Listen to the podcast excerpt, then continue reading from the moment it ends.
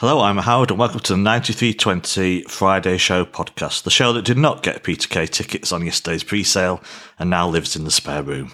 It's quite roomy, to be fair. Uh, we're looking back at the week that was and looking forward to the end of the Premier League. For now, a bit of the World Cup too, and whatever else takes our fancy should be fun. Plus, I caught up with a Brentford fan last night to talk about his club and the weekend match. We may even have time to talk about the draw for the next round in the Carabao and the inevitable pre-Christmas toxicity on Twitter that that will bring, if the site still exists, that is. So to chat about the bird and the bees, sorry, open my Christmas crackers early, it seems. I'm delighted to be joined by none other than Ali and Lloyd. Good afternoon, Ali. How are you doing? I'm very well, thanks, Howard. Yeah, it's good to be back on 9320. Yeah. Um, and yeah, I'm enjoying the Premier League while it's still going. like that tortuous intro, yeah? How could I get the bird and the bees into a, an intro? That's how it shouldn't be done. Yeah. Oh, good to have you on. Uh, and Lloyd, good afternoon to you as well. Afternoon, mate. How are you? Yeah, I'm all right. Um, I'm hoping to to make make the make an actual home game this season, which uh, feels like a big achievement given that the trains do not exist from London to Manchester at the moment. But yeah, so we're all hoping to meet up after the match tomorrow. So what? Is there a set uh, train time that you're relying on in the morning for it to turn up? Yeah. I'm relying on the 8 a.m. train actually leaving London Euston, which doesn't really happen these days. So it may leave there, it just may never reach Manchester. So exactly, so, yeah. Good luck. It would be great to see you. Well, no, cheers, mate. So we can make the yeah. Okay. What's the uh, success rate of trains actually running at the moment? About? Uh, I think there is not there isn't any data on on that um, at the moment. Funny enough, yeah, which is fantastic. So it's a proper wake up and check jobby. Um, which when I'm getting up at six a.m. Uh, won't be ideal, but you know, um, Avanti are great, and I wouldn't have a bad word to say against them. They've obviously paid you off there, so can't comment. Can't comment. yep, definitely. Right, let's talk football then. Uh, first up, great news, Ali. We're going to have a few minutes and only a few minutes on the England squad. So, okay. and unlike nasty little stay on the Premier League preview show, we won't be making jokes about when the Scotland squad's out. So, rest assured. Yes. Well, I mean, I, I, on that, I, I have to say, I'd been for whatever five six months now whatever i've been looking forward to um, getting in touch with my uh, my welsh uh, distant ancestry. And, and you know donning a red shirt and, and you know pinning a daffodil to my lapel and cheering for wales. Um, and then mr tudor came along with his snide remarks and suddenly i'm finding like this affinity for iranians in, the, in this current time and thinking of all my you know, good friends that I've got in the USA uh, and maybe you know a few fist bumps with them and yeah maybe even all those all those uh, city lads in the uh, in the England team will you know give them a cheer too. Wow, um, that's what and, I'm thinking. Yeah, maybe putting all my vibes into well directed places from Mr. Tudor. Yeah, maybe you could pick it along yeah along the lines of City players. So but I guess that's England. That's, that's England. If you're going on numbers, it's England. Yeah, Portugal. Uh, are they there? but, uh, yeah. but, yeah. we've got an England team, and it, I've got it, maybe it's just me, but I think it's the the least remarkable England team um, selection. I don't mean the, the players, but you know, there are very few surprises there. Um, even the kind of yeah, the the borderline interesting calls didn't really get made. You know, we get a Maguire, we don't get a Tomori, those kind of things. Mm. Um, and I'm not really surprised by any of it. Uh, and I think I, I've got a slightly uh, maybe a different perspective on it because I'm not English. And I, I, all jokes aside, I, am quite happy to see the England lads do well, um, if only because I kind of feel quite close to the players or a lot of them. Uh, but some of them. I, I'm kind of, I'm much less down, some of them, yeah. I'm much less down on Gareth Southgate than I think a lot of England hmm. fans are, and you know, particularly listening to the 9320 pod, some of you guys as well. Um, and partly that is I've got a lot of respect for uh, Southgate's kind of guiding principle that he he trusts players who have delivered for him in the Yeah. past, and he shows loyalty. Um, and he's much more concerned about how he feels about a player and how they performed for England in the past than he is about what their form has been over the last few weeks or months or whatever. Um, and I've always thought that one of the biggest problems that the England football team has always had is first of all, the amount of pressure that they get, particularly from tabloid papers, but also to you know to an extent from fans directly, and, and the whole culture around the England football team is that oh you you know you have to pick this player and you have to Yeah. pick that player and you have to like drop that guy because he's not playing well and. And this kind of frantic hysteria that always used to surround the England team, um, who was or wasn't going to a World Cup, was always a you know a big topic of debate in the tabloids. Um, and I think an awful lot of managers were kind of, to a certain extent, brought down by that. Uh, and the fact that Southgate has never really given any of that any time of day throughout his entire tenure as, as manager, um, he's always stuck to his own guns and, and had his own idea of what players he wants to pick. And, and he really hasn't indulged that kind of nonsense. And, and as a result, I think there's a lot less of it. I think the, the you know, tabloid tabloid journalists can and football fans can be a bit like sharks who smell blood. And once they once they taste a little bit of blood, they just keep going. They want more and they Mm. want more and they want you know they, bring down the next player and bring down the next player. And I think the kind of stability and um, comfortable family atmosphere that Southgate has built in the England team has actually stood them in really good stead. Um, and the fact that you know the last couple of tournaments have been you know the best they've had for fifty years uh, is probably not coincidental to that. And I think you know Southgate, for all his obvious limitations as a technical, tactical manager, you know he's he's not a Pep Guardiola. He's not a, a um, I don't know, the Scolari or whoever, you know, he- he's not someone you would pick out as, you know, a, a natural managerial genius. Um, I think as a, as a man manager and as someone who, uh, builds a, you know, uh, a band of brothers to go out on the pitch for him. Um, he's actually done a really, really good job, uh, Mm. and I think England should, England fans should be a little bit um, uh, careful what they wish for. Is the, the Well, to- easy phrase, you know. To be honest, that's I think we've been very balanced with him. That's pretty much what we've said. I think off the Mm. pitch, he's been pretty damn good and holistic in a way that was needed. In the same way, City needed a, holi- a holistic manager after Mancini. Yeah, he's he came in and has been that person. I think he has limitations as a manager, pure manager, tactically and wha- whatever. But you're not getting Pep Guardiola, are you? Yeah. you can get very lucky. You know, some t- you know, you, he may do an international job late in his career, and someone will get very lucky. Not sure he suits international management, Yeah. but you know, a, a country may get lucky and get a really ch- you know meddled manager, but ultimately, it's a very it's not the easiest uh, role to to fill, and it is what it is. I just don't think he's a great actual manager tactically or what he does. But we will see. Yeah, we'll probably if England win the group, they will probably meet France in the quarterfinals, and if we go out to them after playing quite well, we'll be as indecisive about how good he is as we've ever been, to be honest, as a whole. But I have a lot of good things to say about him. I just don't think he's a brilliant manager, but that's international management. You don't always get the best. Uh, Lloyd, we talked about this yesterday. 26 man squad has probably make, made it easier to avoid controversies. Was there anything that really stood out for you? Or was it essentially the squad you expected? Yeah, pretty much. To be fair, I think Madison was probably the big question mark and what everyone was talking about. Um, very glad that he's in. I think it's very much, very much deserved on his part, and kind of went through that on the on the previous pod. Um, but yeah, pr- I, I agree with Ali. It's pretty, you know, as expected. There's no um, kind of interesting picks. I don't think there's no one. There's no like bolter um, apart from Madison, someone that's kind of played really well this season. I, I thought there's a chance maybe Sessegnon at Spurs would make it just because Chilwell's injury, we don't have many options at left wing back, and I do think Southgate's made a bit of a um, a bit of a balls up in only taking Luke Shaw because Luke Shaw enjoys eating biscuits and Don't we all?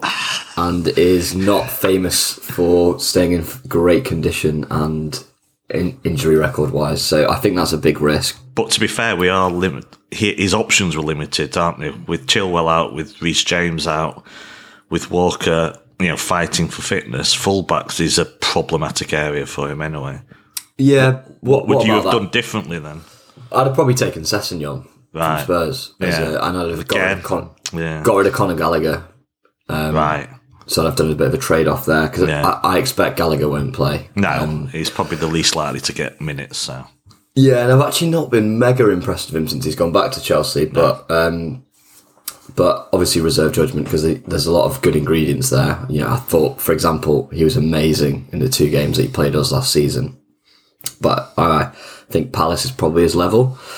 But anyway, um, yeah, no real surprises. Um, I mean, you know what? He could have gone very rogue sharp. That Hall lad for Chelsea looked good at left wing back, didn't he? So maybe in the future, probably not for this. Uh, don't think he's always played as a wing back. Yeah, I think he's midfielder, but I think there's little point doing that like a Walcott inclusion because they're not getting on the pitch, are they? no, no, I, I, I agree. I agree. I, I'm just kind of playing devil's advocate. Yeah. I'd have gone for Sessegnon, but um, I think for me, the real glaring thing when you look at the squad is that I think goalkeeper quite well covered. Midfield, good options if Phillips can get fit. Attack, great options. Maybe I would have taken Ivan Toney. I think um, to have someone with that physical presence and takes an absolutely mean penalty. I think that there probably should have been a space for him. But the real glaring thing is the back, the defensive options are properly shit. Um, if Stones go, if Stones gets an injury, England are in massive trouble. Um, and you know a potential back three of Maguire, Dier, and um, who's the other player that I'm missing? I don't know. Is Coady playing? No. Coady, exactly. There we go. Like that as a potential back three. Wow, that is garbage. He'll just he'll make Southgate more cautious again, won't it? So I just hate I just hate Southgate's ideology of we're not very good at the back, so I'm going to play more players at the back.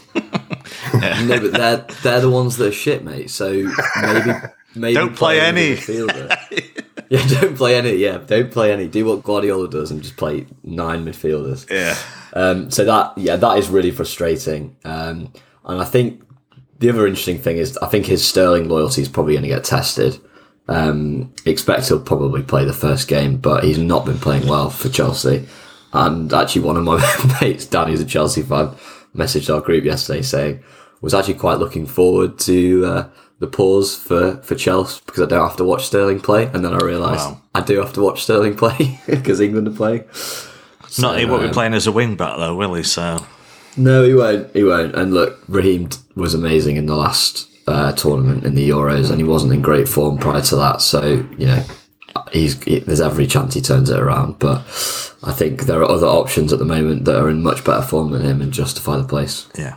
Okay, we're not going to talk much more about England. Well, not at all. Uh, but about three or four minutes on the World Cup itself. Obviously, we're going to do a lot more on the World Cup just before it next week and during it, of course. But Ali, now I, I can ask you this question quite easily because as an England fan, I don't look forward to a World Cup because of England. I have to say 90% of it is the whole, you know, just the whole festival of football, though I'm pretty sure this will not be a festival of football. Uh, possibly one of the worst World Cups ever, is how I am touching it. I'm still excited just because it exists, however long it is. Have you got any feeling of excitement yet that a World Cup is coming on the horizon, or literally I've- nothing going on inside you at the moment? I've been trying to force myself to get excited about it and failing dismally. Um, the, What we need is a fantasy football then, for- just for the World Honestly, Cup. yeah, that, that that that's kind of what I need, and you know that would probably help as a you know as someone who's you know, uh, as close to neutral in this one as, as you could imagine. Um, no, I, I- I think the when the FIFA decided to give it give the World Cup to Qatar, um, initially they were going to play it in the summer. Um, and then everybody was like, you can't play a World Cup in Qatar in the summer. That's insane. Players will die on the pitch. Uh, I was like, oh, okay, well, we'll still play it in Qatar, but we'll move it to middle of December. You can't do that because it's middle of Oh, well, you know, we just got to make it happen. And the whole thing was such a, yeah, like half-arsed um, bad idea from, from the absolute outset. And the closer we've got to it, and the more we've learned about it, and you know, as the fatalities of construction workers mount up and all the rest of it, just the more appalling the idea to hold it there was in the first place. Um, of course, when the first match begins and there are, you know, for the first couple of weeks, there are three, four matches a day on the telly. I will have the telly burbling away in the background, and I will probably as will I. yeah, yeah, I will. I will find myself cheering for Costa Rica as I do every four years. Have, have you seen um, those fixtures in the first week though? They're so uninspiring until Spain until Spain yeah. Spain played Germany on the Sunday. I think. Yeah. Yeah. So. Um, Yes, it yeah. Uh, there, there's very, very, very little to look forward to, and really, I'm mainly just looking forward to it all being over and, and some kind of normality in in Premier League terms returning.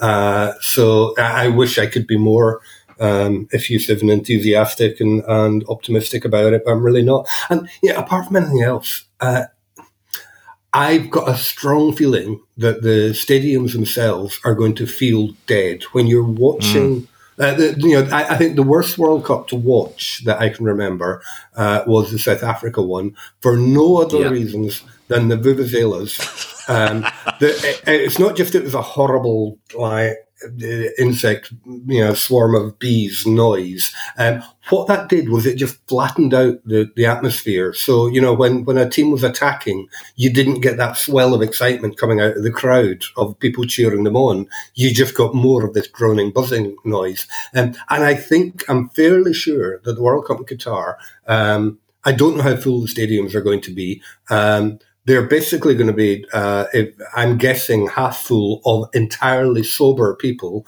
most of whom are neutrals. Uh, you know, there's not going to be huge uh, passionate support for, for all mm. the teams. I don't um, think England have filled that, uh, sold out their allocations, and they're one of the biggest travellers of all. Yeah, yeah, yeah, and uh, you know if England haven't, then you know no one will.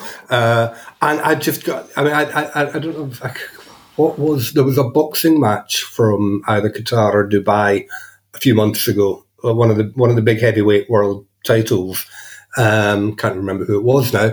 Um, might be an Anthony Joshua fight was was in Dubai, um, and I've never watched a less engaging boxing match in terms of the noise, just because everybody watching it was sober. and I hate to be like really reductive about these things, but it makes a massive difference. Um, we, dr- we drink for a reason, don't we? yeah, exactly. Not not just to forget. No. Um, I, I, can't remember who. I think maybe Mark Twain or somebody very witty like that once said, "I drink to make other people interesting." That I drink to make football interesting. and and it, it will the, the, games will feel flat. They will feel dull. They're, they're, going to be too hot still. The, you know the weather will make will not make for good football.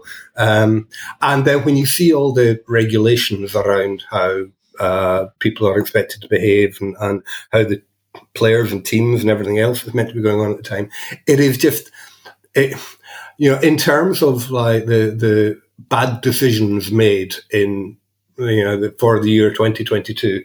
Um, Elon Musk buying Twitter will hands down be the winner, and then FIFA putting the World Cup in Qatar will be a very, very close second. Yeah. Uh, is and I'm not looking forward to it. I said I wasn't going to say more than a minute on this. I've already just ranted for five. I'm going to shut up now. it's yeah, a topic we'll no doubt come back to. Uh, I think next week uh, a lot more discussion on that, but I think ultimately, yeah, or, or, the, the moral side, which is of course valid, the, the timing of it is what will ruin it, ruin it for the watching public more than anything else, because most people only pretend to have moral objections about stuff in football. And yeah, it's, it's going to be, feel like the first TV World Cup, because what you say, Ali, is the atmosphere inside the stadiums and around and before and after matches is what makes the World Cup what it is, not just yeah the football itself. There might be some amazing games, but uh, South Africa, I don't really remember a lot that happened, to be honest. Uh, did, Lloyd, uh, have you, any of you watched the Netflix uh, series on FIFA corruption? Not yet, not yet. But two, two episodes in, it's uh, yeah, quite an interesting watch. So there is, I should warn you, a lot of David Conn on there, and he did start talking about sports washing. And I was sat there going, go on, mention Manchester City. Go on, go on. and he didn't. And I was almost disappointed at the end. talking about Argentina as the first, you know, was a military junta there at the time, the first occasion where sport was used as sports washing. Thought he's got to weave Manchester City into this narrative. Yeah. maybe he'll do it some, later in the should, series. Yeah, someone should maybe have told him about the uh, Berlin Olympics in 1936 as well. I think that was mentioned as yeah. yeah no, I, I, might be paraphrasing in the wrong way. Yeah, I, I might and, be. And, yeah. and that photo of the England football team giving giving yeah, a yeah. Nazi salute in 1938. Oh yeah, these are these are long standing issues as well. Yes, I think he did mention Berlin, so I, I wouldn't want to uh, misquote him. Uh, right, that's that's enough about England. I know World Cup. I say we've got a lot to talk about in the coming weeks. Let's talk City. Uh, Wednesday night, Carabao Cup, Chelsea. Lloyd, just as a football spectacle, because it's the Carabao Cup. Uh, I know we touched on this on the review just how much did you actually enjoy the match? Did it feel like a less stressful occasion that allowed you just to enjoy the rather chaotic nature of it as well? Yeah, absolutely. I uh, didn't really give a monkey's either way. So um, I was quite, it, it was kind of almost watching. It was weird. It was kind of almost like watching as a neutral, um, because I was like, if we win, great. Um, you know, it's that game before the World Cup. And, you know, I now renounce everything I said on the review uh, podcast about us probably getting a lower league team and it being an easy game. So I did warn uh, you there was still quite a lot of Premier League teams left. Yeah. I didn't think we'd get Liverpool though, but, you know, there we go. Um, so yeah, I was just kind of like, if we go out, fine, don't really care. Um, and the team, I think the team was quite a fun team and good performances from some of the like lesser lights, I would say, um, particularly Grealish, obviously Ortega. So yeah, it was just a really fun game. Chelsea, I thought played well, just didn't finish their dinner, and um, just one of those really. Ali, got, forgot to mention this on the review. How did how did it feel watching the match knowing VAR wasn't in use? Did it actually improve the experience for you? Oh God, yes, tenfold. Um, I mean, I was, I was honestly, I was halfway through the match. I, was, I, I didn't get to the Etihad. I watched yeah, I don't think it would have been needed anyway on this occasion, but knowing it wasn't there so. still makes a um, difference. But it, it, you know, halfway through, uh, the commentator said, "Oh, and just remind you, there's no VAR." And I thought, "What? There's no, wow!" um, and then in the second half, you know, when when the goals started going in, just that that feeling that you know there's a quick look to the linesman, and if a flag doesn't go up, then it's a goal, and you can celebrate. And what a joy! Um, and I did enjoy it on Wednesday, but I have to say I enjoyed that side of it much more last night. I was watching the United game, uh, and uh, nearly got so excited for, on, on behalf of Villa. I, you're going to blame me because yes, I, you never I said something in the WhatsApp group when Villa went two one up to uh, that that Dalot own goal, um, and I immediately after knew it was a mistake. And sure enough, the equaliser came, and yeah, marked that one down against my uh, debit column. so, uh, but no, when I was watching that game, uh, where I was much less invested, obviously, and, and had fewer things to focus on, um, just watching, a, a, you know, the second, the first half was absolutely turgid, but the second half was a really good game of football last night. Um, and, and just watching it, knowing that what you were seeing was what you were getting. And if the referee didn't give a foul, then it wasn't going to get called back. You know, there was a hint of a handball on one of the goals, can't even remember which one.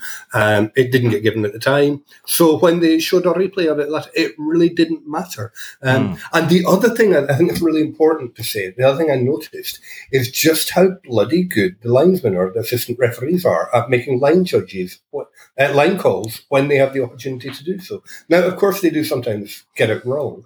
Um, but you actually forget that these officials who we you know, flag off endlessly and, and talk about endlessly, um, actually often they're really, really good at their jobs and they know what they're doing. Mm. And the decisions that are made on the pitch without VAR, um, 90 or you know, nine times out of 10 or 99 times out of 100 uh, are every bit as good and every bit as dependable as the ones made by VAR. Or if you want to say that the other way, are, are every bit uh, and no less likely to go wrong and no less likely to be incomprehensible and, and daft as the ones that are made by VAR. And yes, I mean, I know it's, you can't wish to turn the clock back, but, uh, oh, I'm going to do it anyway. I wish we could turn the clock back. Uh, football without VAR is just so much better to watch than football with VAR. I just wonder how many match officials actually prefer it and would probably prefer to go back to the old days and you know make some mistakes and get chastised for it and not have to keep their flag down because they're waiting and Absolutely. just have a I mean- simpler world. I mean,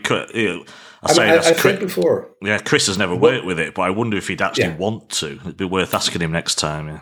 One thing, I, one thing I, I've said often is that I would be so much more supportive of VAR if it was a, an assistant to the referee, if it was a tool for the referee to use, so the referee could say to the VAR office, "I didn't see what happened there. I couldn't see if that defender got a touch on the ball during the tackle or whether he brought man down. I couldn't see whether he handled it. Can you tell me?" And the referee, yeah. Uh, uses the VAR as an extra pair of eyes but not as uh, you know someone to counteract or, or uh, second guess his judgment. And I think when when referees aren't having to make judgment calls, and it's easier for them to just allow the VAR people to make the judgment calls, then the decisions don't actually get any better, uh, but the refereeing does get worse. Uh, Lloyd, I what do we want to pick out of this tie? We're doing a brief look at it on the Friday show. Of course, Rico Lewis again. I thought, I mean, at his age, he's obviously not the complete footballer. I had a great duel with Hall, uh, who looked really lively for Chelsea, but still looked really, you know, exciting player. If he was turned a bit too easily during the match, but it was good to see what youth. I think it was a good balance to the team as well. But I guess Ortega performance was the one that will stand out as the, the story of the night, perhaps along with Jack Grealish. Uh, it is good, is it not? I can only think. I was just thinking about this. Only Al, probably Alisson at Liverpool is the other goalkeeper who essentially doesn't have competition. You know, he's so safe and secure in his role uh, that he's not going to get usurped. Uh, is it good for Ederson to have someone behind him that's going to pressure him that he could, in theory, be dropped, you know, in favour of someone else? Yeah, definitely.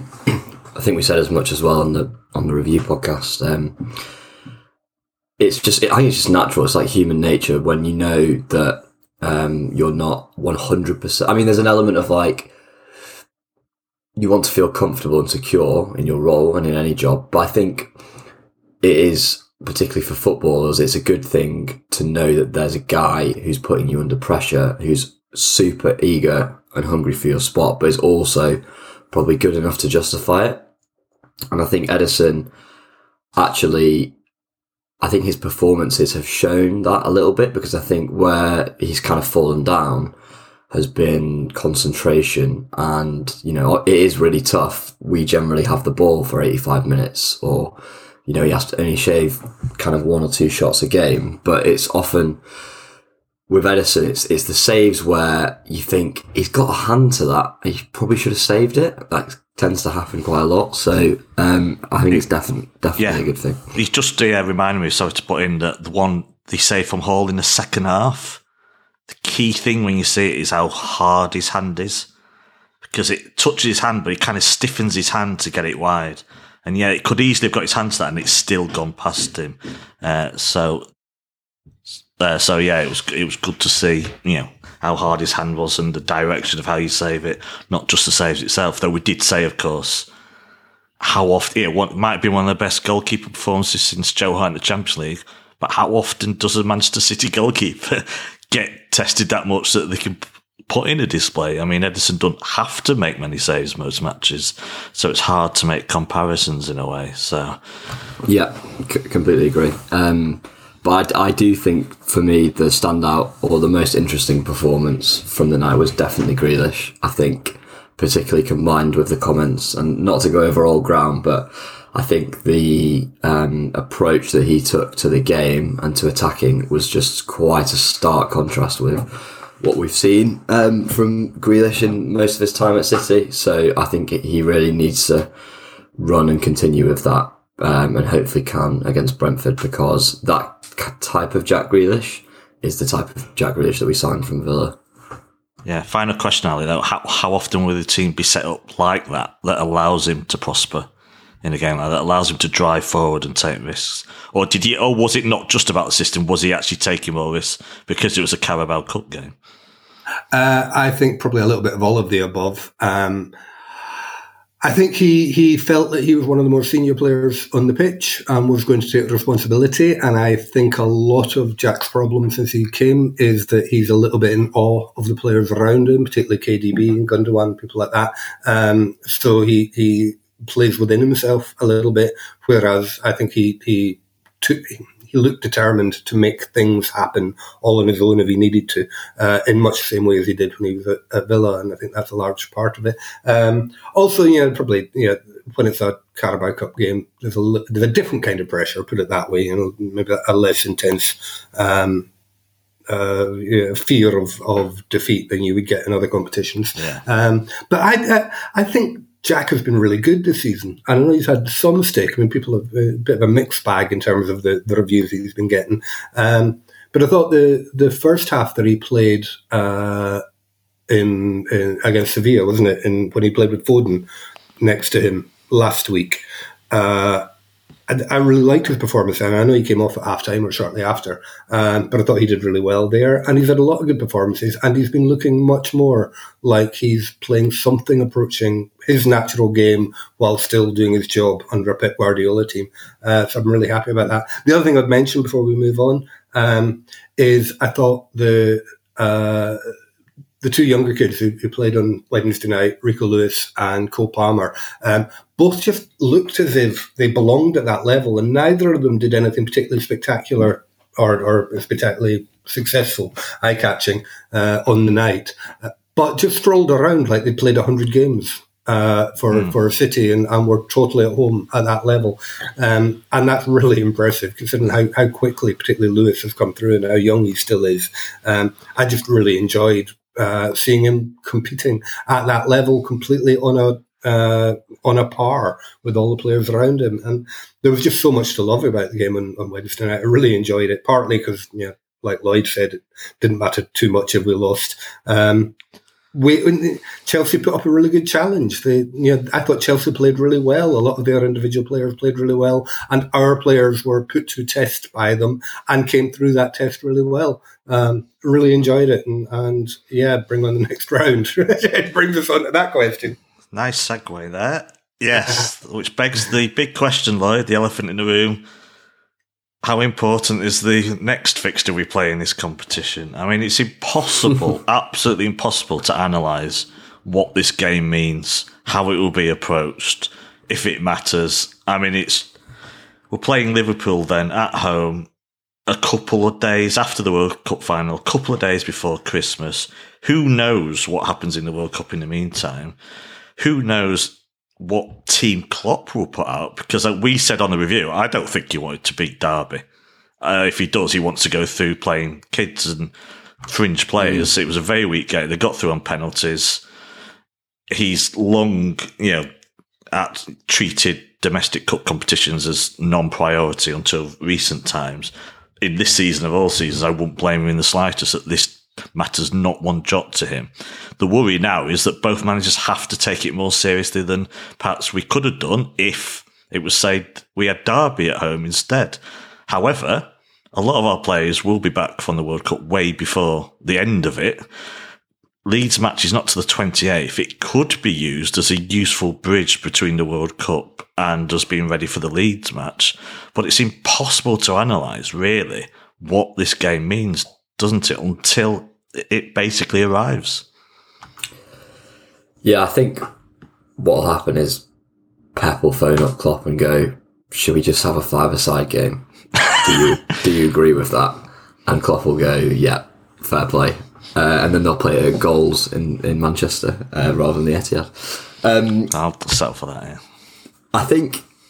I think to be fair, the date actually is probably good thing in making sure that it isn't the big game that it would be if it was later in the season. I think it'll necessitate that the teams are just going to definitely be weird. Um, and I don't think Pep will want to play, um, you know, guys that have come out of the World Cup probably within the seven days previous, and he'd rather just give them a little bit of a break before they get back into the rough and tumble of the Premier League. So England players will be fresh, eh? Hey, they will be very fresh. Yeah. I think they'll be very fresh um, when they get knocked out in the round of 16. Um, yeah, I mean, it'll probably be what Haaland up front with Mahrez in midfield, uh, Ortega in net, and then a couple of uh, Rico Lewis and Palmer. That's probably the five-a-side team.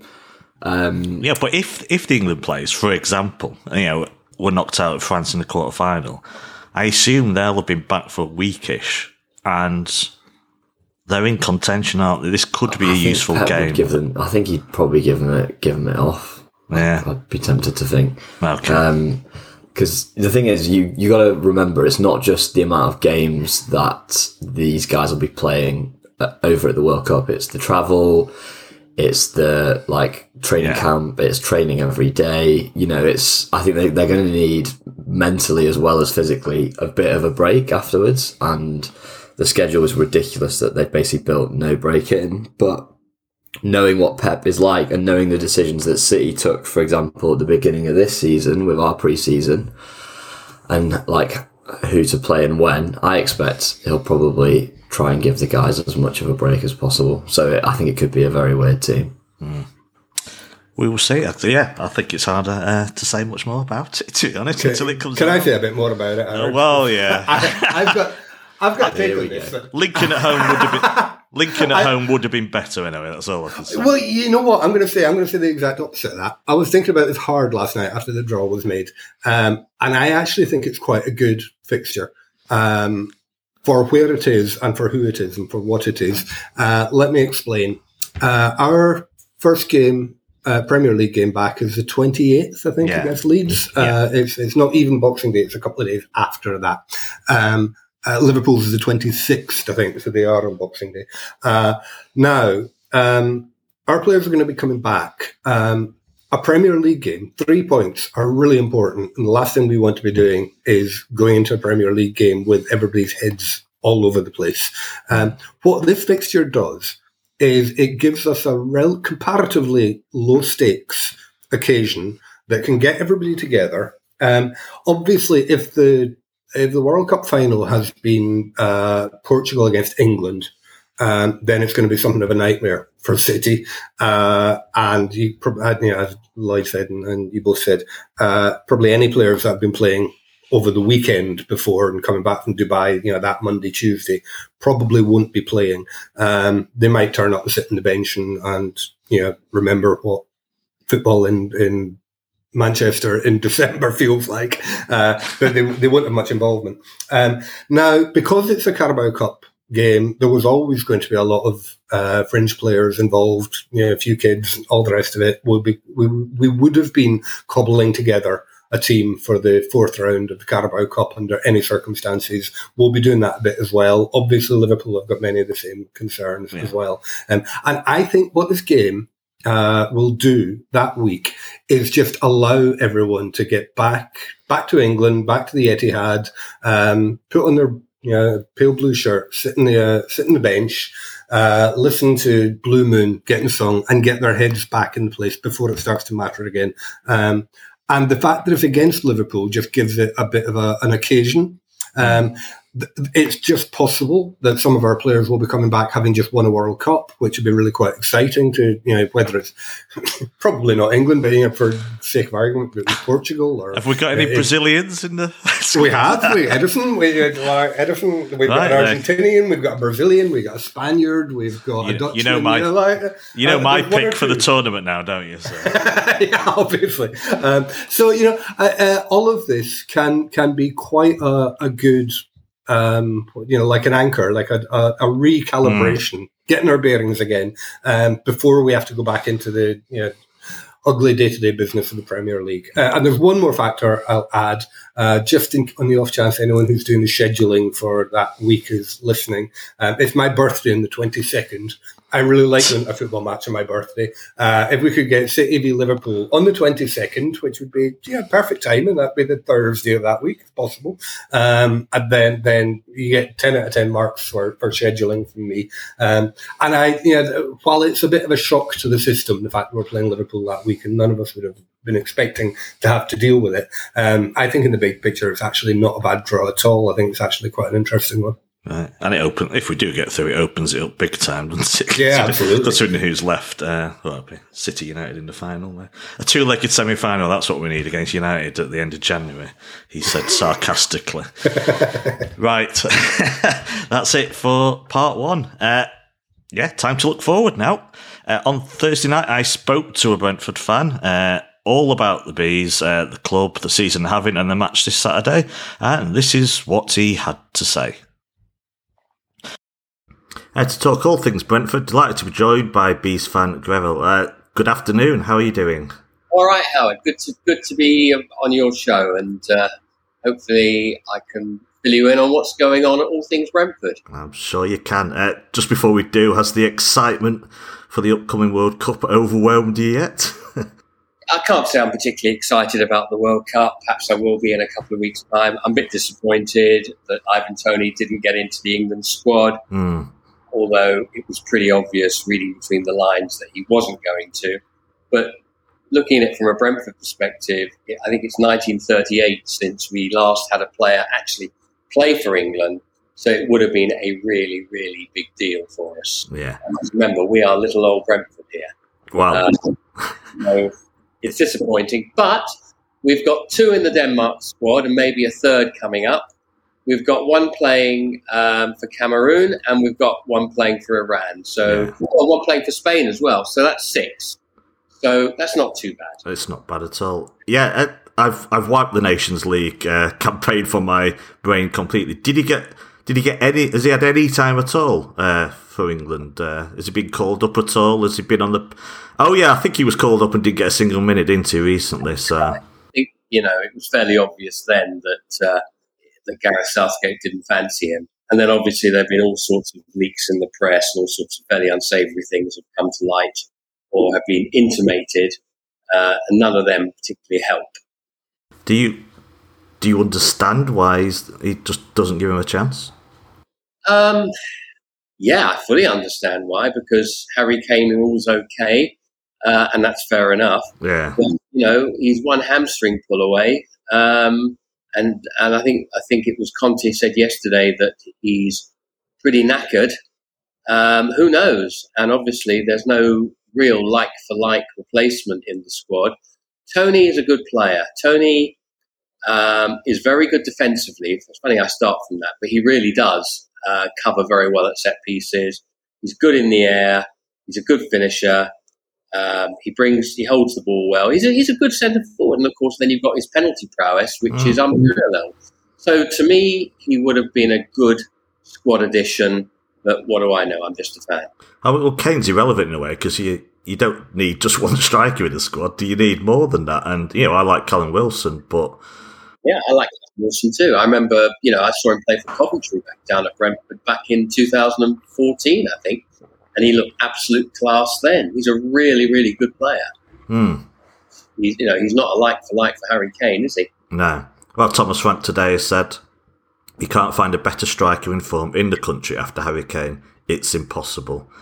I do feel for him. Uh, you know, to give a chance, uh, it's just Southgate in a way has its favourites and he has his certain type of player, doesn't he? Uh, yeah, I'm trying to look broader than this. And again, I've got a Brentford hat on, which is why you've got me on. And if he, as I say, we've got we've got a lot of internationals at the club, which in itself is boggling when I look at it again from a Brentford perspective, because that's never the case. We've got about twelve or thirteen international internationals. Mm.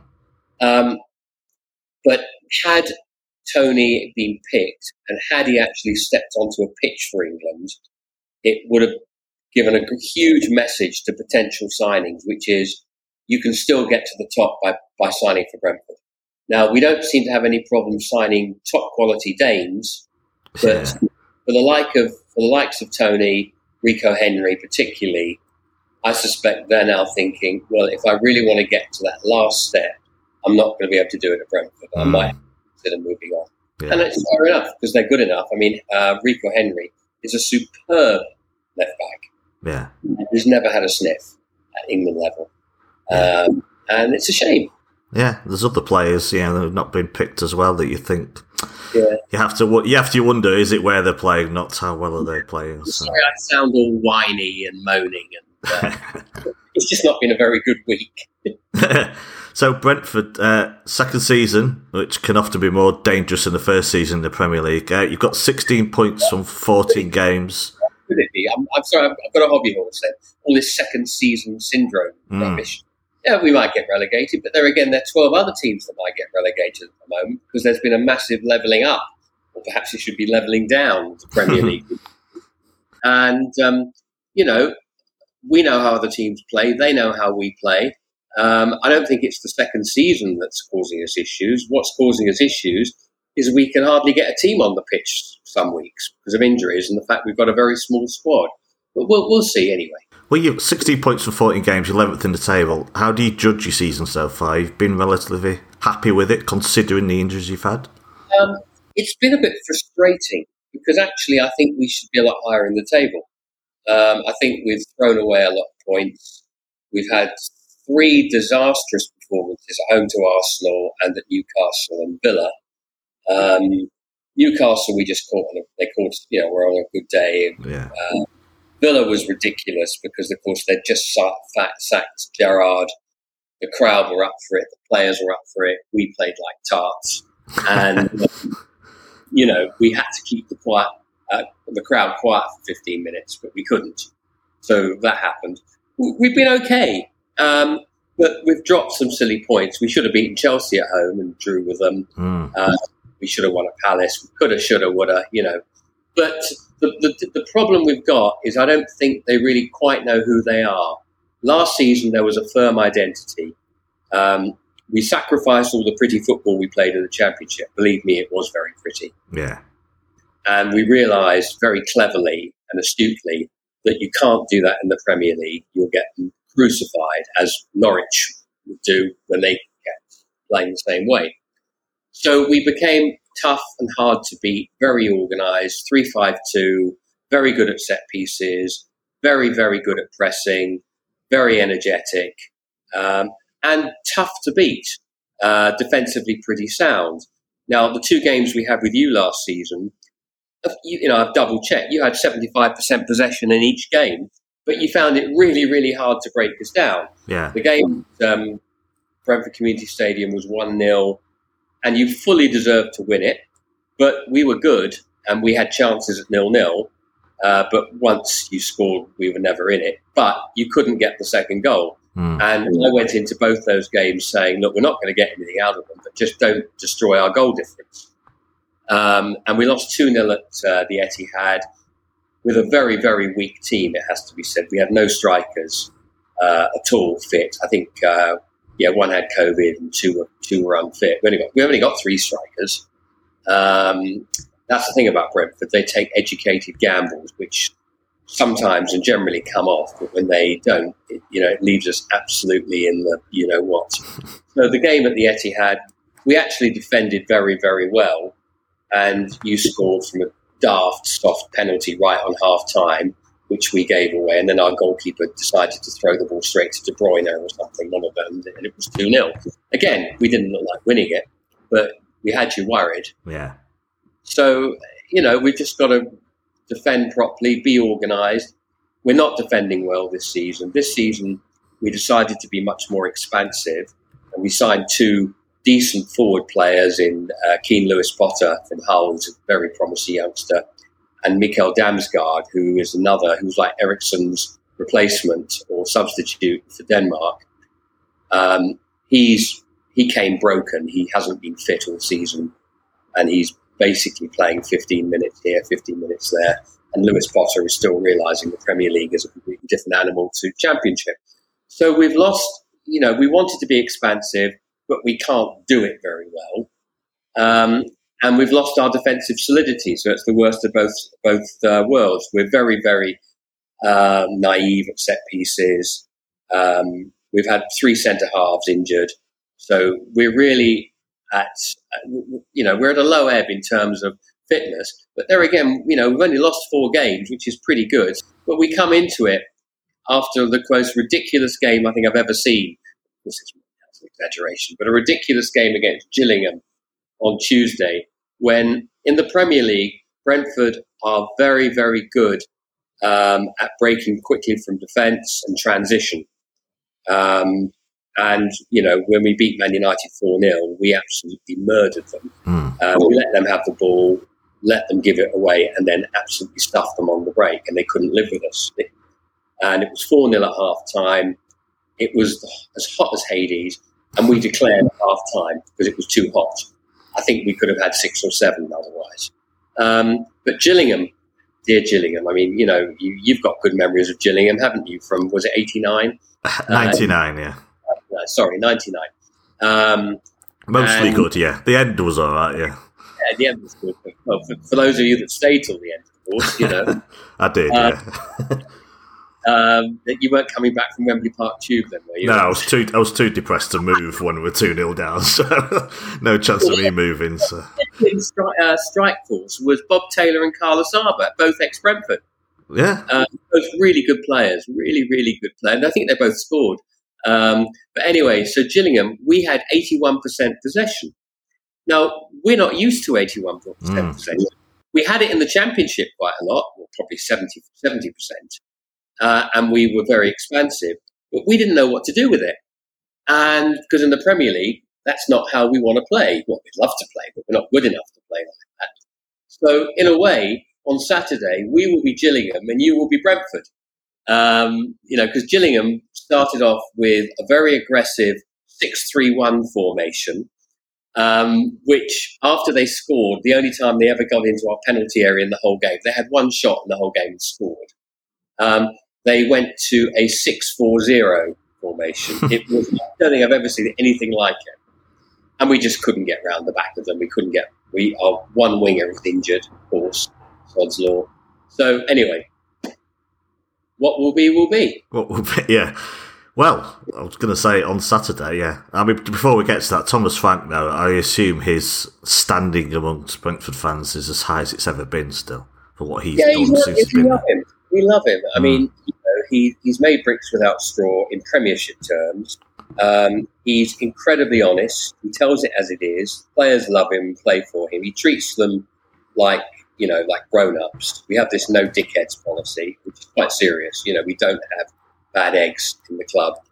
Um, it's all about playing for the team rather than for yourself. Mm. Uh, and you have to buy into that, and it really works. Last season, the you know the team spirit was incredible, and the connection with the crowd at home. We've made the home ground a little bit of a, I wouldn't say a fortress, but you know, perhaps a, a tent with barbed wire around it you know, we, we're not the easiest team in the world to beat, but yeah. we find it hard to break people down. So yeah, no, Thomas Frank, yeah, he, he has his he makes his mistakes. He makes we keep changing formation. There are a few players that aren't really informed that keep getting picked, but there again, he doesn't have many options. Mm. No, I love him. So going into Saturday, you still got a lot of injury uh, yeah. problems. A lot of players out, yeah. Oh, absolutely. Yeah. Um, you know, for what it's worth, we've lost. We we, we signed three big players uh, at in the in the close season. One was a young fullback from Bologna, Scottish fullback from Bologna called Aaron Hickey, who really is a good player. Uh, completely two-footed. Um, he played left back for Bologna in Serie A all for the last two seasons at 19, which is pretty impressive. Yeah. Um, and we've been playing him at right back because we've got Rico Henry at left back. Although I suspect Rico might well be on his way at the end of the season. I might be wrong, but I just think there's a fair chance. And then he'll revert to left back. But he's injured. He got done in training about three weeks ago. So uh, Hickey's out. And I've mentioned Lewis Potter and, um, and Damsgaard. Um, the best signing we made in the close season was the least heralded and what someone that you all know very well, Ben Mee. Yeah. He has been absolutely superb. No mm. two ways about it. In my fancy football team as well. So absolutely brilliant. No frills, just does the job. No pace. I mean, he did get outpaced horrendously by what's his name, Borja, whatever his name was, a Chelsea striker, who gave him ten yards and left him twenty yards in his wake, and that was rather embarrassing. um, but he knows how to jockey players. Um, he doesn't commit many fouls. He scored two goals, including an incredible scissors kick against Wolves. You know, you didn't see expect him to do that. Um, he's a good player and a great influence. So we've got Ben Mee. but we've got lots of injuries. We've got Kristoffer Ajer, who we spent 13 million, which again is a lot of money, centre half injured. Pontus Jansson's injured. Um, the good Sergi Canos is injured. We've got a lot of injuries, a few more. Um, the good news we have is that the best player in the team is a guy called Christian Nørgaard, Hmm. who plays as a number six, sweeps up in front of the back four or back five or back back eight maybe on Saturday, um, and he just is class. He's just a really really good player. I think he got more tackles and interceptions than anyone else in the Premier League last season, um, and he uses the ball well. He's very skillful with it, quite hard, and he's been out. He was out for two and a half months, and he came back, played half a game on on Tuesday against Gillingham. Mainly, I think, because Denmark insists that he proves he's fit for Yeah. they hope hopefully name him in the squad. So hopefully he will play on Saturday. I can't believe that they won't, long as he is isn't injured again, which knowing Brentford is a possibility. Um, so he'll be back. Yeah, you know, uh, Toney will, will be back. He was suspended for the last Saturday game at Nottingham Forest. We'll, we'll, we'll, we'll- put a team out, but whether whether it will do anything, who knows? Well, I was going to ask, are you quietly confident the team could spring a surprise after being competitive in both the games last season? Could you do a Gillingham? Uh, will Frank play very defensively? Could you cause a problem in the transition and on the counter attack? Um, no, not really. Oh, I was expect- expecting you to say yes. I don't know. It depends which Brentford turn up. I mean, you know, if we do something stupid and give away a set piece goal in the fifth minute, hmm. or we do generally play out from the back. Yeah. Against the bigger teams, we quite often don't because you know they'll they'll they will you know they will just do we will do something stupid or your your forward pressing high pressing will be too too too well coordinated for us. So I mean that's what what cost us the second goal last season against you when they we tried to do something quite expansive and it didn't work. Yeah. Um, I, I, I really don't know. I mean, you know, you you you had problems against Fulham. I know you scored an you scored an early goal against them. Crystal Palace seemed to seem to cause you problems at the Etihad. What's the secret? So tell us, tell me, how should Brentford play against you? I'm serious. What what should we do? Uh, I would I would sit deep and look to counter, yeah, because we haven't been brilliant in the transition. I know it was Carabao Cup ourselves, so well, firstly, sixty hours between City's game ending against Chelsea and us playing you on the Saturday in the early kickoff. So I don't know if fatigue will play a problem. We'll dominate the ball, of course. I I guess if you look at the Leicester away game uh, last week, uh, the the more negative and the more that the bus is parked, the bigger problem that can be for teams like City. And I guess it's your, uh, going toe to toe and playing expansive football is the worst thing you could do. So I expect, I would say, sit deep and look to spring when you get that ball and just create a couple of chances, and who knows? Well, we've got some pace. Bryan Mbeumo is very quick, very Yeah. skillful, um, and utterly useless in front of goal. Um, you know, he's hit the postal bar eight times since the beginning of last season. Um, he somehow finds a way of missing. Um, and I'm not making fun of him because we love him and he's a really, and he's going to play for Cameroon in the World Cup and deserves to. He is a high class player, but it just seems to fall apart in the box. Um, Toney can be clinical. Um, Mathias Jensen in midfield has played very, very well. He's our playmaker at the moment. He's our Christian Eriksen. Yes, of course, we miss Christian Eriksen. How could you not? Yeah. But he wasn't the sole reason that we did so well in the last third of last season.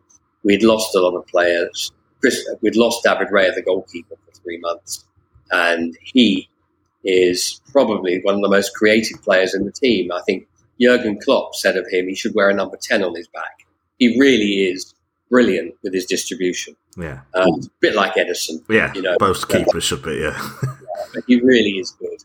Um, so I, I just don't know. I mean, you know, I'm, do I expect anything? No. Uh, would something be nice? Yes. I mean, did Fulham deserve a point on last Saturday or not?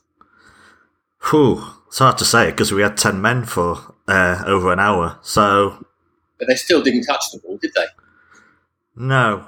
I think we were better with ten men, to be honest. No, it, they well they did. No, we still had seventy one percent possession, so they had uh, Wilson had a he skewed it wide early in the second half, and then we dominated. But of course, we did create many chances. But then we had ten men, so I wouldn't expect us to.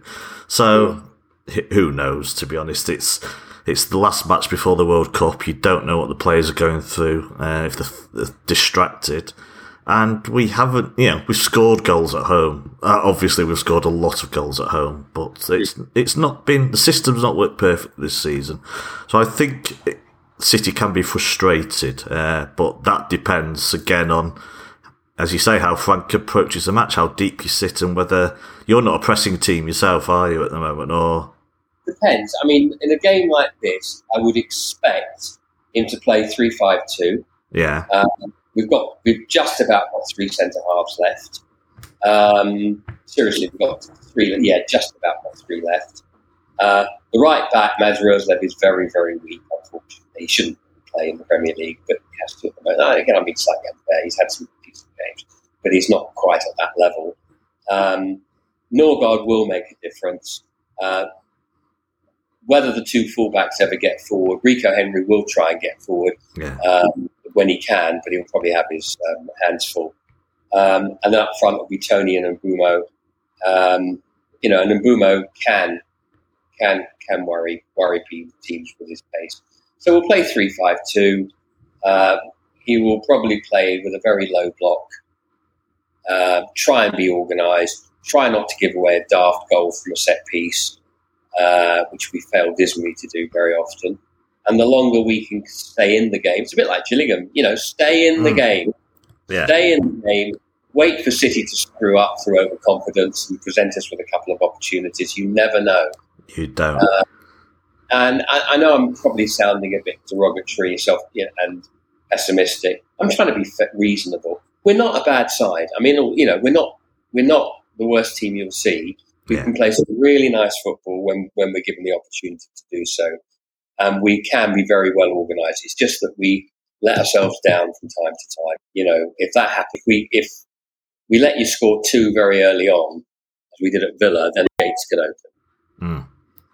Yeah, I'm not sure they will because I'm not sure the City team will want to, you know, that high intensity if they do get two as has happened many times in previous years, they will just see a game out a lot of the time. And I guess the last game before the World Cup is the perfect perfect time to do that. So I guess the best thing for Brentford is the World Cup could be a bonus for you that you come back on the other side with uh, fewer injuries and be stronger in the second half of the season. Well, that's, that's what we that's what we want. In all seriousness, we've, we've got about five or six players to get back.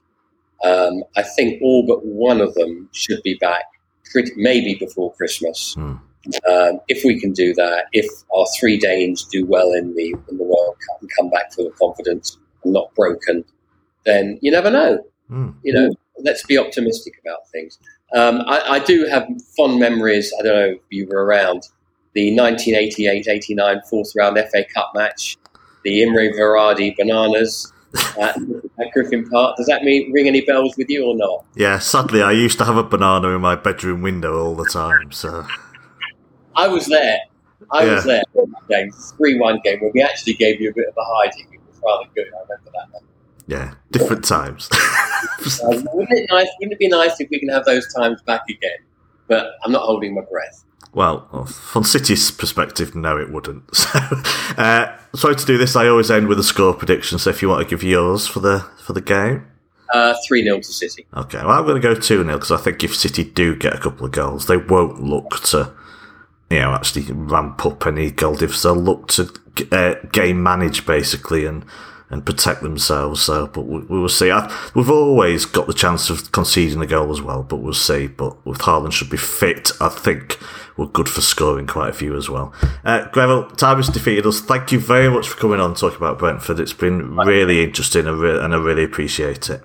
All the best then. Take care. Yeah, and as I always say, after this weekend, all the best for the rest of the season. Well, same to you. I'm a huge admirer of the City, and I, we aspire towards them one day. One day. you One never you never know what's around the corner in football.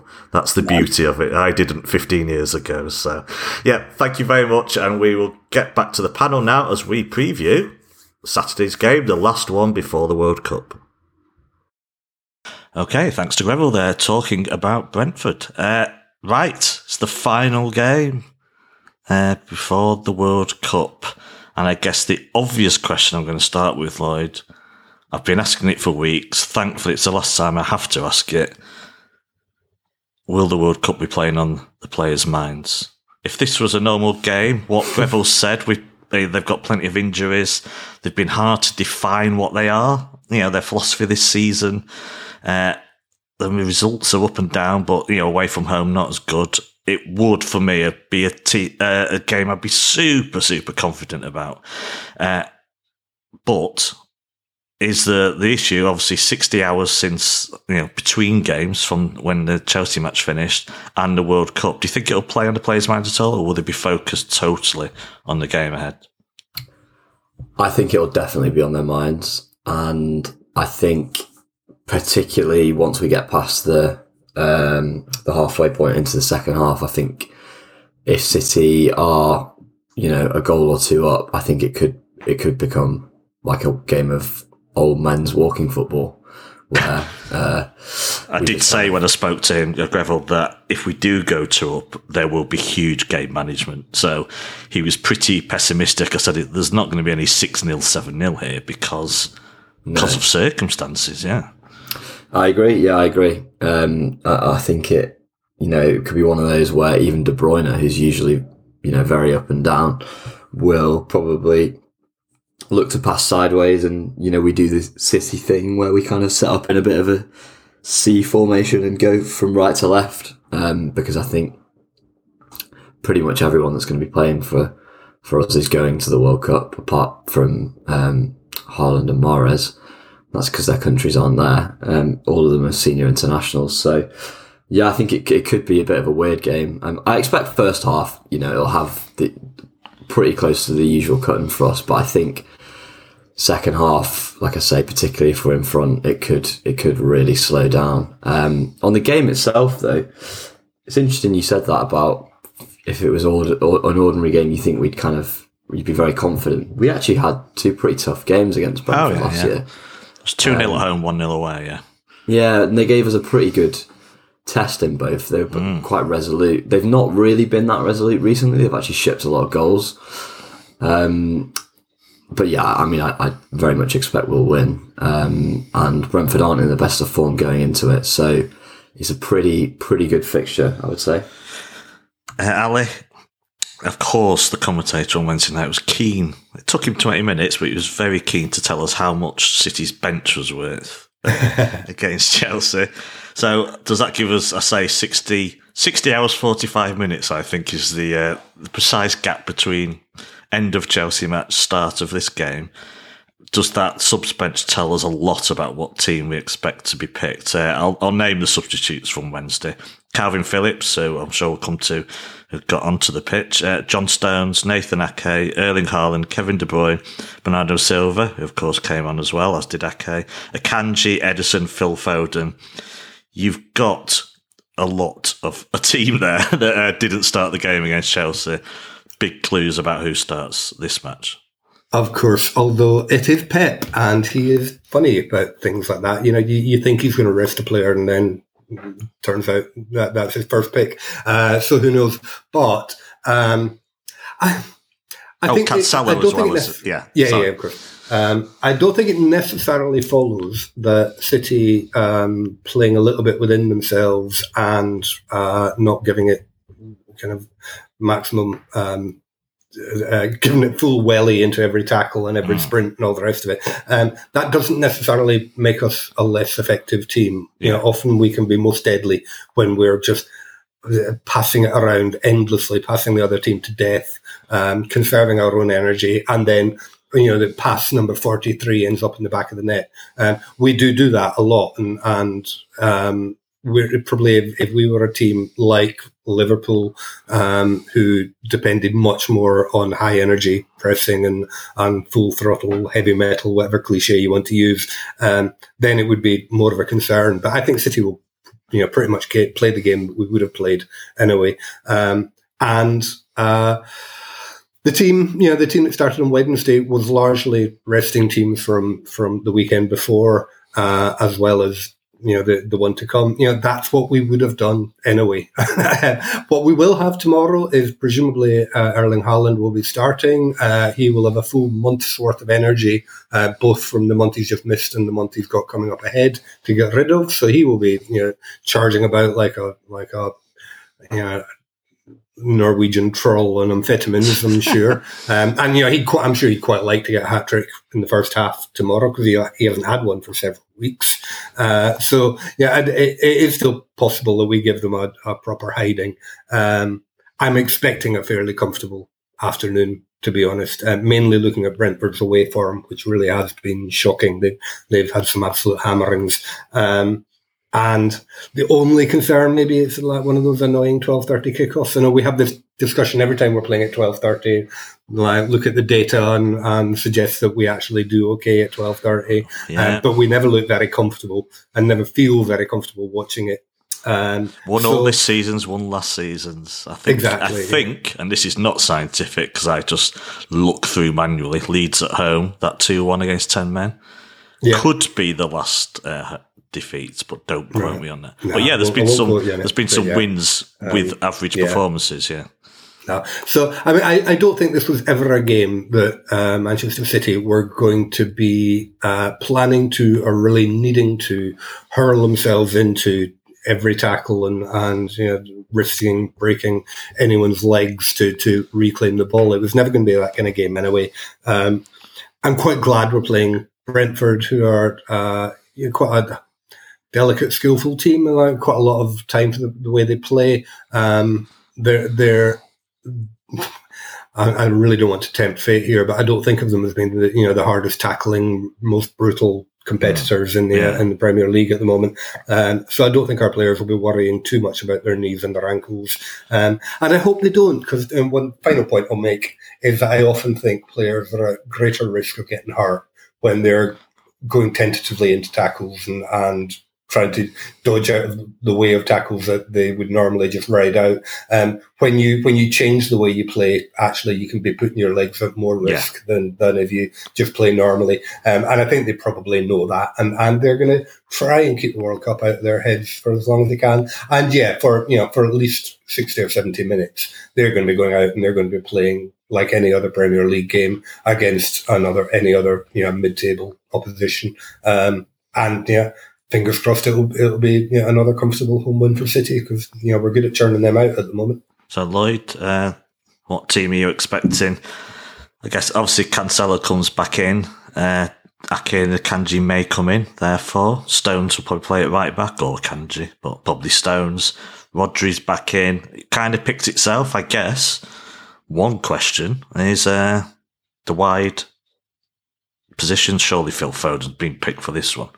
I say I'll be serious. So, but yeah, I'll be like scratching my head like until I, until I draw blood if he's not picked again. But I guess the only questions left is in a way, Grealish, Jack Grealish start again. I think so. I, I think one of the things that has annoyed me a little bit this season is there have been points where Grealish has started to build up a little bit of momentum, and then generally Pep has rotated him. So yeah, hopefully Grealish, Haaland, Foden front three. Um, albeit Alvarez has been great, um, but I think from again from Pep's comments, I think Alvarez is Pep likes to play him up front rather than in the wide in the wide yeah. areas. Um, so I think if we were to see Alvarez, it, it, would probably be alongside Haaland or instead of Haaland. So I, I expect it will be Grealish, Foden, Haaland. No Foden would be very weird. Um, and I think he's probably been rested with an eye to starting this game. Then the rest of the team.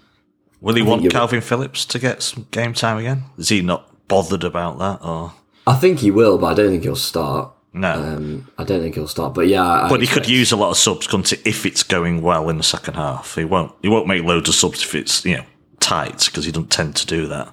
But he will use his substitutes well if if the situation allows it. Yeah. I, am sure he'll come off the bench in the second half. Mm. Um, I'm pretty certain of it, to be fair. So yeah, that'll be good, and it's good to have him back, given Rodri's been kind of strung out for every base every game. Rest of the team, I think you're right. I think it'll be pretty much um, picking itself in light of what happened and the team we saw midweek. So yeah, I think Ake will play. Stones will come back in. Um, I expect obviously De Bruyne will play. Ederson will come back in. Cancelo comes back in. Yeah, I think I think I think it'll be I think it'll be exactly that. You're expecting Brentford to park the bus and frustrate us, or not? Not their Definitely. style. Yeah, yeah. I um I, I don't see why they do anything differently. To be fair, they've not been in great form recently. They've been a bit leaky. So you could see it being frustrating afternoon in a way. Absolutely, yeah. I think it could be it could be a bit of a, bit of a slogfest. Um, but if we if we get an early goal, then you know hopefully it should make things a lot easier. But um, I I really think they could come and just try and batten down the hatches. Ali, Lloyd loves to talk about must-win games, which I know this isn't, but it really help if we finish off with a clean sweep. You know, of recent uh, for uh, recent games. We don't want it to be four or five points behind Arsenal when we come out the other side of the World Cup, do we? So, kind of quite important that City, you know, finish this first section of the season with three points. Yeah, I mean, if you'd if you'd asked us um, back in or beginning of August uh, what we'd you know where we'd want City to be, um, you know, we've got thirty two out of thirty nine at the moment. It'll be it'll be thirty five out of forty two if, if we win on if we win tomorrow. I think is that right? Um, and you know, we would have, I'm sure, bitten your hand off for that uh, as as a place to be. Um, and the other thing I'll, I'll say quickly, uh, I'm really happy to be on the shoulder of Arsenal at this stage. Um, I think about two points behind Arsenal is just the absolute perfect place to be. I think if we were a few points ahead, there would be a risk that, um, first of all, it, it, it's hard to keep the motivation up. And then you have one bad result and suddenly it feels like momentum is going away from you and you're getting caught and another team's going ahead of you. And, and I'd much rather be behind, slightly behind and on the shoulder at this stage of the season. Um, and, you know, and for that reason, I'm quite happy for Arsenal to keep winning. But for as long as Arsenal do keep winning, then it makes it absolutely, uh, you know, critical that we keep winning as well. And, you know, it's, it's one thing to stay on their shoulder. What we don't want is to watch them disappearing off into the distance. Um, so yeah, it's an important game, but, you know, this is the Premier League. Every, you know, every three points is vital. I, I, I think it's highly likely that when we get to the end of May, there will be, you know, three or six points in the title league uh, in in the title race, um, and it doesn't matter whether you win them in May or whether you win them now; they're worth the same amount. Uh, so yeah, let's just let's just keep racking up those points because we need them. I mean, there is such a long way to go. People in your mind, you think, right, we're taking a mid-season break here, you know, to do the World Cup, but we're not. We're nowhere near the middle yet. So, you know, it's like 14 games, 24 games come after this. Uh, so, and that's obviously what 72 points still to play Yeah. for. It's yeah, it's it's still very early, but It's the end of Act One, isn't it? Actually, yes, indeed, yes. Uh, is that two a tragedy? That'd be the World Cup. A comedy of errors or something. Yeah, that's everything I know about Shakespeare. Just done. right. Well, we always end up with a score prediction. So, Ali, stick with you. Uh, score prediction for this game. I, I I hope I don't regret this, but I think it will be comfortable. I think it will be four. Okay. Well, I, I said because I think we'll game manage if we get two points ahead. I did say to Greville when we spoke two 0 so I'll stick with that. Uh, Lloyd. 2 0. I'm the same. Okay. Right.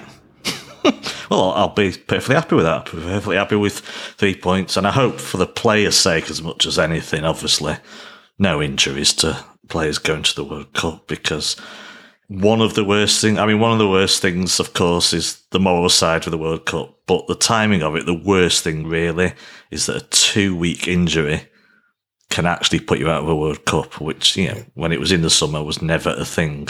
And that's a real shame, really, that fairly minor muscle injuries now could put you out. But if you've already been picked for your squad, does that mean you still get to go? Who knows? So uh, maybe they'll uh, be gung ho now, knowing they've been picked, because most of the squads have been announced. Uh, Ali, thank you very much for coming on today. Really appreciate it. Always a pleasure. Thanks, Howard. Yeah, Lloyd, thank you very much as well for coming on. Pleasure. Hopefully, see you on Saturday. Hopefully, fingers crossed. I mean, when has the British Rail Network ever let us down? I'm sure you'll be fine. As a being on the payroll of Avanti, I can't possibly comment. Yeah. Ah, yes, of course. As you trundle into Manchester Piccadilly on Monday afternoon, yeah. uh, right, that's a wrap. We're off to wonder if United's new wonder kid can be as good as Adnan Januzaj. Uh, have a great weekend, everyone. Stay safe, take care, and as always, up the blues.